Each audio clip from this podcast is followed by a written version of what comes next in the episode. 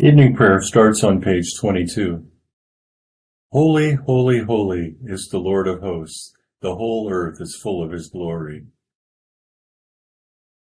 Let us humbly confess our sins unto Almighty God. Almighty and most merciful Father, we have erred and strayed from thy ways like lost sheep. We have followed too much the devices and desires of our own hearts. We have offended against thy holy laws. We have left undone those things which we ought to have done, and we have done those things which we ought not to have done, and there is no help in us. But thou, O Lord, have mercy upon us, miserable offenders.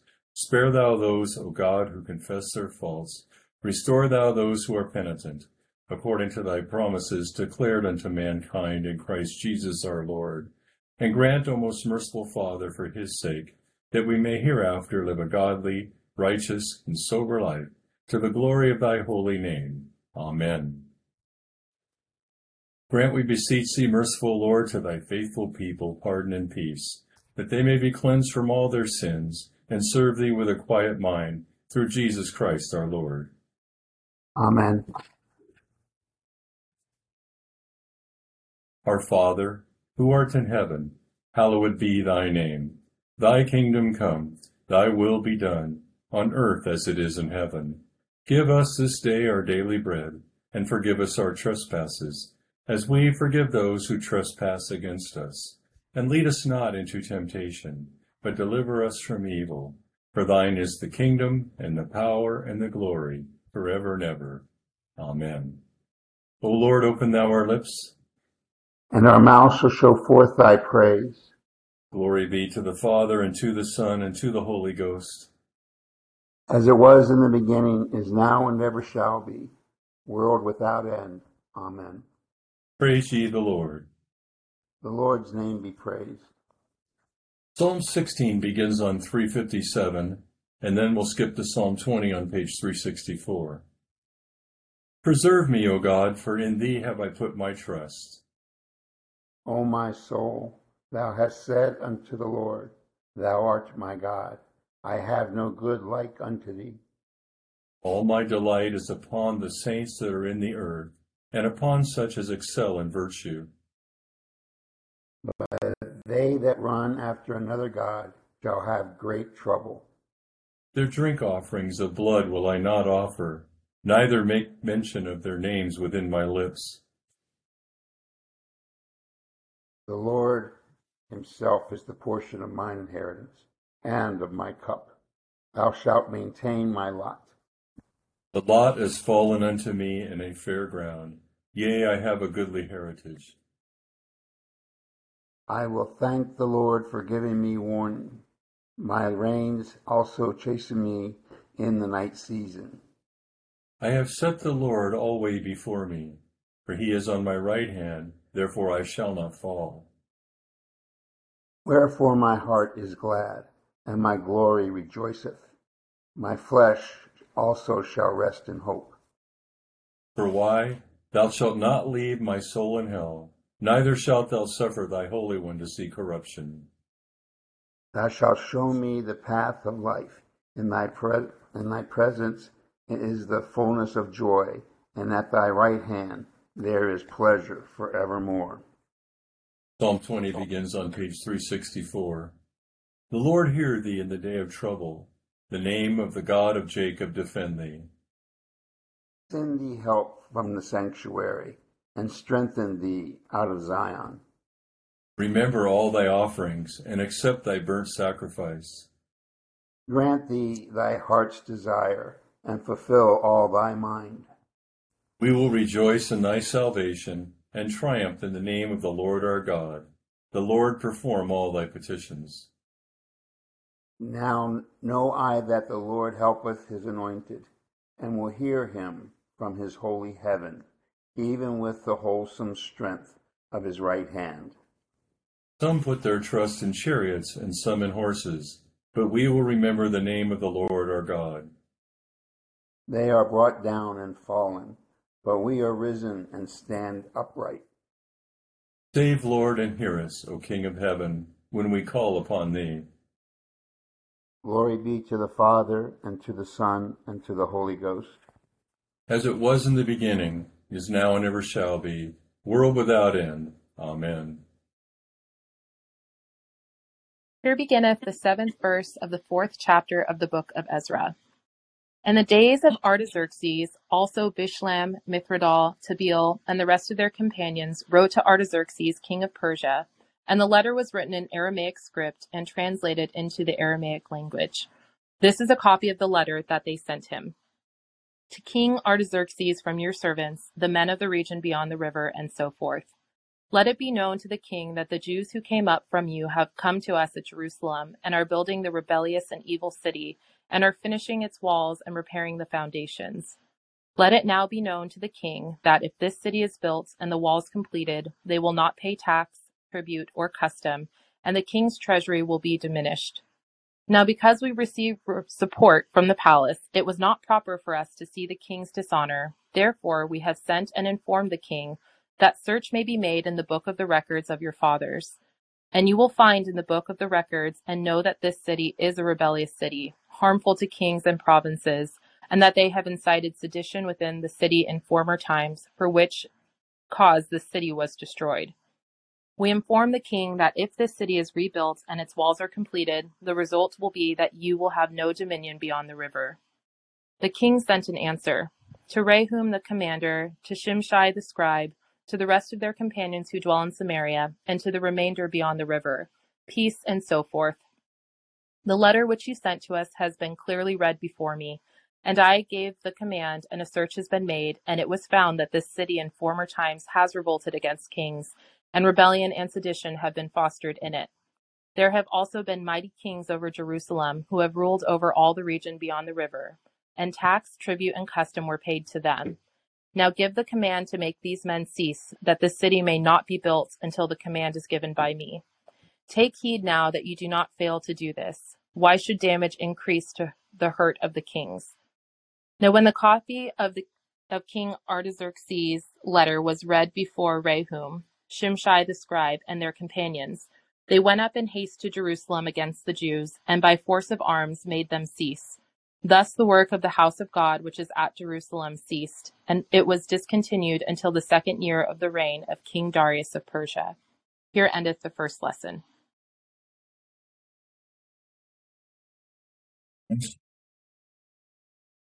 Spirit hath rejoiced in God my Saviour, for he hath regarded the lowliness of his handmaiden. For behold, from henceforth all generations shall call me blessed. For he that is mighty hath magnified me, and holy is his name. And his mercy is on them that fear him, throughout all generations. He hath showed strength with his arm, he hath scattered the proud in the imagination of their hearts. He hath put down the mighty from their seat, and hath exalted the humble and meek. He hath filled the hungry with good things, and the rich he hath sent empty away. He remembering his mercy hath hope in his servant Israel as he promised to our forefathers, Abraham and his seed forever. Glory be to the Father, and to the Son, and to the Holy Ghost, as it was in the beginning, is now, and ever shall be, world without end. Amen.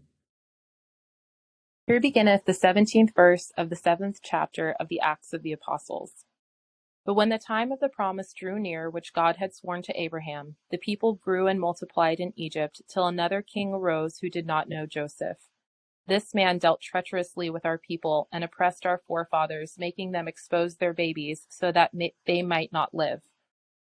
At this time Moses was born and was well pleasing to God, and he was brought up in his father's house for three months. But he was not set out. Oh, but when he was set out, Pharaoh's daughter took him away and brought him up as her own son. And Moses was learned in all the wisdom of the Egyptians and was mighty in words and deeds. Now when he was forty years old, it came into his heart to visit his brethren, the children of Israel. And seeing one of them suffer wrong, he defended and avenged him who was oppressed, and struck down the Egyptian. For he supposed that his brethren would have understood that God would deliver them by his hand, but they did not understand. And the next day he appeared to two of them as they were fighting, and tried to reconcile them, saying, Men, you are brethren, why do you wrong one another? But he who did his neighbor wrong pushed him away, saying, Who made you a ruler and a judge over us? Do you want to kill me as you did the Egyptian yesterday? Then at this saying, Moses fled and became a dweller in the land of Midian, where he had two sons. And when forty years had passed, an angel of the Lord appeared to him in a flame of fire in a bush in the wilderness of Mount Sinai. When Moses saw it, he marveled at the sight, and as he drew near to observe, the voice of the Lord came to him, saying, I am the God of your fathers, the God of Abraham, the God of Isaac, and the God of Jacob. And Moses trembled and dared not look. Then the Lord said to him, Take your sandals off your feet, for the place where you stand is holy ground. I have surely seen the oppression of my people who are in Egypt. I have heard their groaning and have come down to deliver them. And now come, I will send you to Egypt. Here endeth the second lesson. Lord, now lettest thou thy servant depart in peace, according to thy word.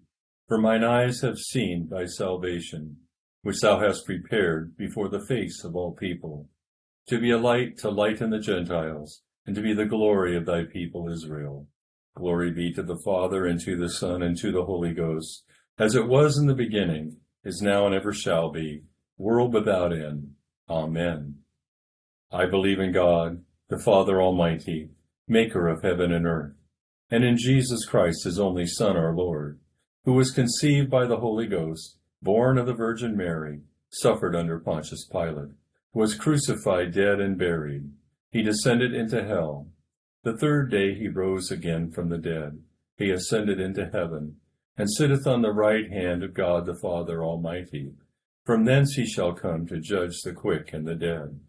I believe in the Holy Ghost, the Holy Catholic Church, the communion of saints, the forgiveness of sins, the resurrection of the body, and the life everlasting. Amen. The Lord be with you. And with thy spirit. Let us pray. O Lord, show thy mercy upon us. And grant us thy salvation. O Lord, save the state. And mercifully hear us when we call upon thee. Endue thy ministers with righteousness. And make thy chosen people joyful. O Lord, save thy people. And bless thine inheritance. Give peace in our time, O Lord. For it is thou, Lord, only that makest us dwell in safety. O God, may clean our hearts within us. And take not thy Holy Spirit from us. Almighty and everlasting God, who hast given unto us thy servants grace, by the confession of a truth faith, to acknowledge the glory of the eternal Trinity, and in the power of the divine majesty to worship the unity, we beseech thee that thou wouldest keep us steadfast in this faith, and evermore defend us from all adversities, who livest and reignest, one God, world without end. Amen. O God, from whom all holy desires, all good counsels, and all just works do proceed, give unto thy servants that peace which the world cannot give, that our hearts may be set to obey thy commandments, and also that by thee, we, being defended from the fear of our enemies, may pass our time in rest and quietness, through the merits of Jesus Christ our Saviour. Amen. Lighten our darkness, we beseech thee, O Lord, and by thy great mercy defend us from all perils and dangers of this night, for the love of thy only Son, our Saviour, Jesus Christ. Amen. Good evening.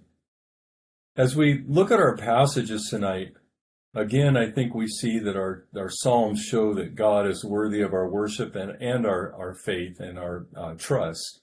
And then we move into Ezra. And as we're looking at our passages last night, I, I made the statement, and I'm going to remind you that this week's collect is something we should keep in mind. Uh, the collect, especially where we make an ask of God, where we ask Him that He would keep us steadfast in this faith and evermore defend us from all adversities. So our Psalms show that God is able to do um, and, and trustworthy to do that for us. Um, our job is to surrender to Him and allow it to be the way He wants us to do it. So I made another comment, and I want to continue on that theme. I made that last night, and that's the uh, similarity between the Exodus uh, story and and what's happening in Ezra and Nehemiah, and then again in Acts. So in Exodus, we saw the people of Israel leave Egypt, and they were oppressed uh, by the Amalekites. Uh, later, King Saul was commanded to totally eradicate the Amalekites, but failed in carrying out the command. And later, there were some Amalekites that caused some mischief as a result of uh, Saul's disobedience. So, in a similar way, the people returning from cap- captivity in Ezra's time were opposed again by the pagans around them. And this time they not only physically opposed them, but they called upon the king of Persia to respond to the threat of the Jews. And uh, little comment here: this is the first time they're called Jews in this letter. So they weren't called Jews before that; they were people of Israel. So in Ezra, uh, we see two times when it says the letter to King um, Artaxerxes and so forth, and then Artaxerxes responds and says peace and so forth. And then so forth isn't quite the way we mean it; it just means now. So in other words, uh, peace. Now let now hear this, or now we're moving on since I've greeted you. So it means greeting over. Now hear this. So um, the people, the people around the Jews were unhappy that they were rebuilding the temple, and so they decided they would. Um, it's so sophomoric, or even maybe younger than that, but they're going to call on the king to come after and stop the Jews, and, and it's like a, a younger brother or sister tattling on you. So let it be known to the king that if this city is built and the walls completed, they will not pay tax, tribute, or custom, and the king's treasury will be diminished. Now, because we received support from the palace, it was not proper for us to see the king's dishonor. Therefore, we have sent and informed the king. And um, I don't know about you, but I'm growing, thinking about growing up and hearing somebody tell me who's younger than me I'm telling on you. And that's basically what they did. And then they came after the king's response and they attacked the Jews to keep them from building the temple. The accusation is so full of hypocrisy because they didn't relish paying taxes either. But the one thing they did is they hated the Jews. So that's a historical thing for them. And so they mention in their letter the hard-heartedness of the Jews and their rebellion. And we find that in Second Chronicles, uh, particularly in Second Chronicles 36, in verses 11 through 13, uh, describing the reign of Zedekiah. Zedekiah was 21 years old when he became king, and he reigned in Jerusalem 11 years in Jerusalem. He did evil in the sight of the Lord his God, and did not humble himself before Jeremiah the prophet, who spoke from the mouth of the Lord. And he also rebelled against King Nebuchadnezzar. So we see the history of Israel, and that's what probably uh, incited Artaxerxes to, to make his decree that um, they could not build the temple. So as a result of that, in verse 24, we read, Thus the work of the house of God, which is at Jerusalem, ceased, and it was discontinued until the second year of the reign of Darius, king of Persia. That's 16 years with no progress on the temple. In Acts, we see a similar thing. We see the people of God called out of captivity from sin, and they're heading to the promised land, which is the, the kingdom of God, and they're opposed by the Jews and later the Romans. So Stephen continues his defense that started yesterday, and you might remember they had the false witnesses accusing Stephen of blasphemy, and the high priest turned to Stephen and said, Is this so? And he began his defense. And now he's talking about the uh, calling of Mo- uh, uh, the deliverance, God's deliverance from Egypt, and the calling of Moses. So that's that's where they're heading right now. Uh, some thoughts about Stephen's defense to do a history of the people of Israel in this short of a this is a really well done history and it sums it up really well. So um, he's also what he's doing is he's getting their agreement because they can't disagree with anything he's saying yet. And of course, we'll see in a couple days uh, where that leads when he comes to the part about Jesus. So he continues to his, to his um, uh, story of, of Moses and the history of the Jews and God's interaction with them. And an important verse I thought was in verse 33, because again, we're asking God to help us with steadfast faith, to be, to be steadfast in this faith. And then we have to remember who God is and who we are in relation to him. And this is what the Lord said to Moses. Take your sandals off your feet, for the place you stand is holy ground. I have surely seen the oppression of my people who are in Egypt. I have heard their groaning and come down to deliver them.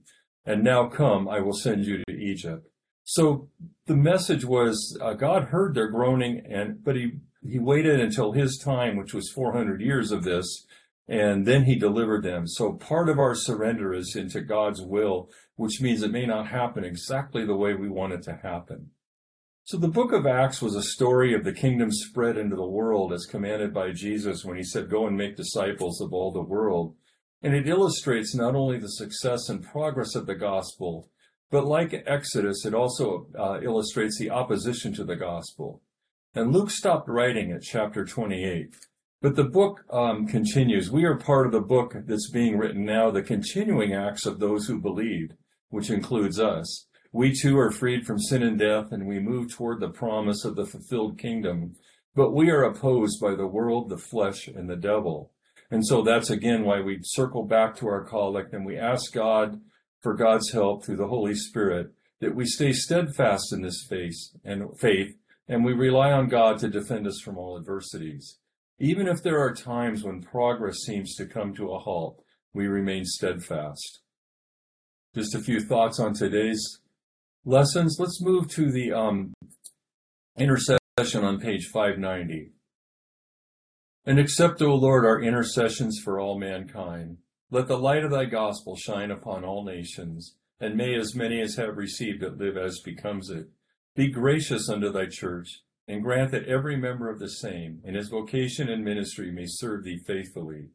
Bless all in authority over us, and so rule their hearts and strengthen their hands, that they may punish wickedness and vice, and maintain thy true religion and virtue.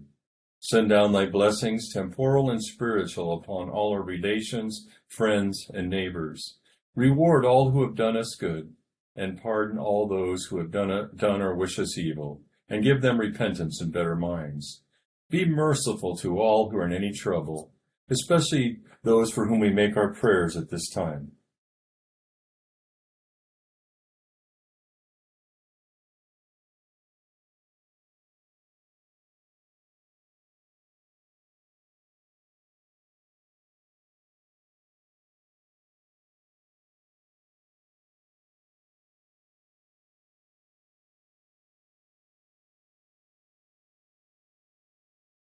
And do thou, the God of pity, administer to them according to their several necessities, for his sake who went about doing good, thy Son, our Savior, Jesus Christ.